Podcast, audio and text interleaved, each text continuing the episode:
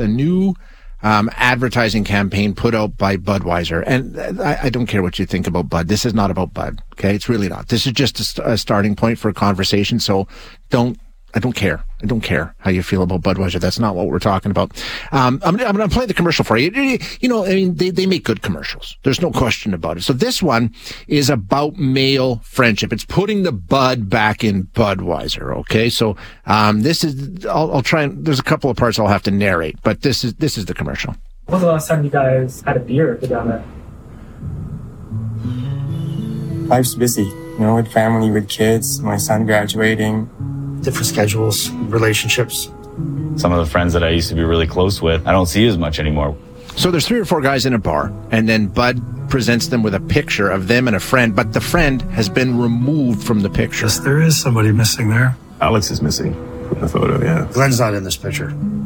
That's me training with Glenn for our march for veterans awareness. You always feel stronger when you got your friend beside you, and I wouldn't have been able to do do that without him. It's hard to find a friendship like that. And I teach my kids the same thing, you know, hold your friends close, treat them well. Yeah, you know, with Alex, it was really great having a friend where we could sit down and jam and forget about things. When was the last time you and Glenn had a beer together? We all get older, we move away, we change jobs, we, you know, grow apart. It's it's sad, really. I feel a little lost without him. He's my closest friend. Now the people that were in the picture show up oh my god. Hey, buddy. Oh, no yeah. way. What's up, buddy? Hi. How are you? Good to see you, buddy. the older you get, the more you value friendships. It's a lifetime bond. See, I haven't seen you in so long. So there's a couple things happening in that ad for me. One, we've got the guy saying the older you get, the more you value the friendships. And I think that's probably true. But at the same time, they, all of them in that commercial say, yeah, I haven't seen him in a long time. You get busy. Yeah, you got the family, you got the kids, blah, blah, blah, blah, blah. So you've got two things happening at once that don't fit. You've got, uh, yeah, you know, my friends are important to me. And I agree with that. Like Weasel, Ty, you know, I mean, buddies that I've had for years. And, and there's others. There's others. Um, they mean everything to me. And, and I think they know and I know that I would do anything for them and they would do anything for me, but we don't hang out the way we used to. I mean, we were together constantly. And I, I think, yeah, things do change, but I really think that men don't do a good job of prioritizing this. Maybe I'm wrong though. We're going to talk with Dr. Gail Saltz, who is a clinical associate professor of psychiatry at New York Presbyterian Hospital. Um, and a psychoanalyst with the New York Psychoanalytic Institute. She focuses on relationships. Dr. Saltz, thanks so much for joining us. I appreciate your time today. Thanks for having me today. Is this, am I right? Do men do, uh, uh, are we bad at maintaining our friendships, especially compared to women? I hate to use the word bad okay. because obviously I, I, I don't want to tisk tisk, but what I would say is it's harder for men to maintain intimate friendships.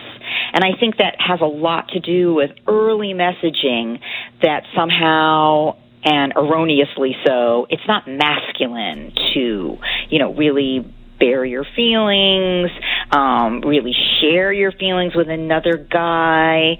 And so I think while some, you know, men do find that and, and do really value it, it, it, it sort of falls to the wayside as a priority, particularly when other priorities come in, like, as you mentioned, family or job or, you know, ha- moving somewhere and therefore having to make extra effort to like pick up the phone and talk to them in between if you can't see them all the time or do the things that maybe are more comfortable for women to do and feel like, well, this is, you know, I feel comfortable being nurturing. I feel comfortable being intimate. I feel comfortable being vulnerable something that is often a little more at odds with some picture of masculinity. That's why I love that Bud, you know, yeah. is actually taking this on, um, uh, you know, as a cause. It's it's a, it's a great cause. It's important. I mean, we know that lack of intimate friendships plays into everything from,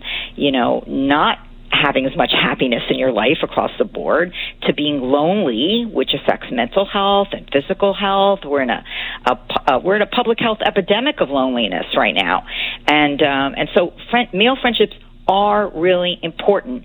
But I do think, to your point, that it's harder for men to create new ones Oh yeah. and to sustain old ones.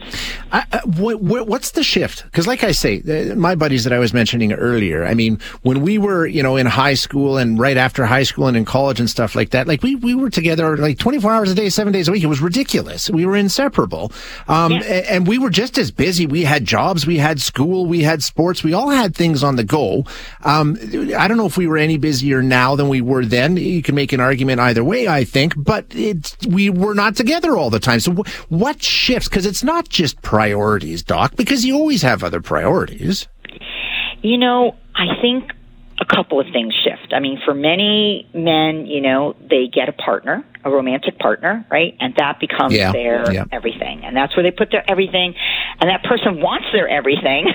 Um, you know, women work a little harder to scoop out and still have conversations with and maintain those female friendships more so than men who are kind of like, well, I really like I could talk to my wife about anything, you know, like this is filling me up, uh, I'm good. Um, and the feeling of longing for more um, might not be as consciously visible to the guy. Um, and because the nature of friendships um, can be different for men and women. So, women, it really is pretty much about the sharing of feelings, like really about the sharing of feelings.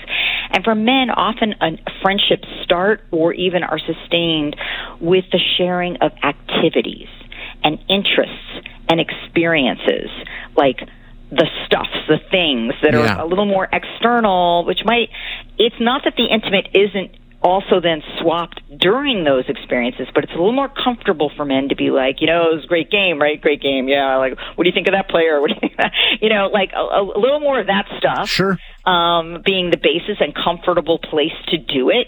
Um, whereas women are more comfortable, not all, but you know, a lot of women are more comfortable just being like, God, I'm having a sad day. Yeah. you No, I having think a you're crappy right. day? Yeah, I'm having a crappy day.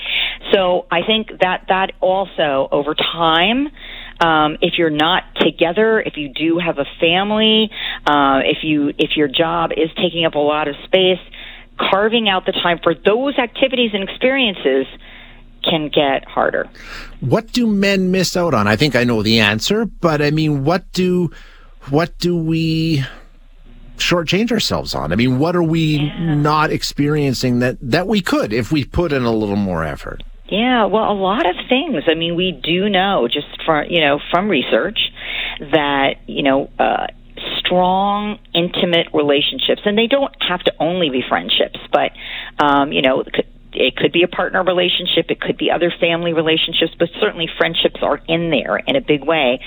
Uh, a lack of those correlate with you know, less pleasure and joy and feeling sustained in a certain kind of way.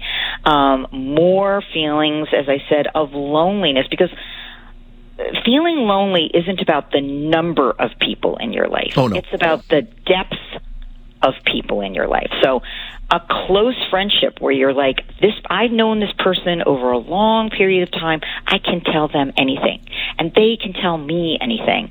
That kind of I trust them. I'm vulnerable with them and they love me for who I am, which can be, you know, a close male friend.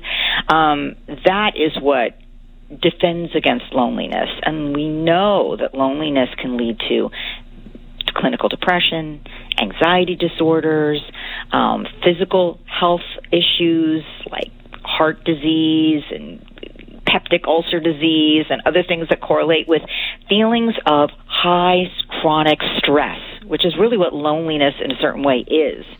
So it is really valuable to people from you know, really, if you think about it, what I'm saying in everything perspective, you know, life joy, um, mental health, and physical health, to to make the effort to, and and by the way, you know, those kinds of friendships. That's not the overnight friendship, right? That's not the like I met you, it was Yeah, great, yeah. see you next year, right? It's, Right. it's the kind you're describing. You have the, that person from long ago has has lived like a life narrative with you, Yeah, right? You can yeah. they've known you at all those stages.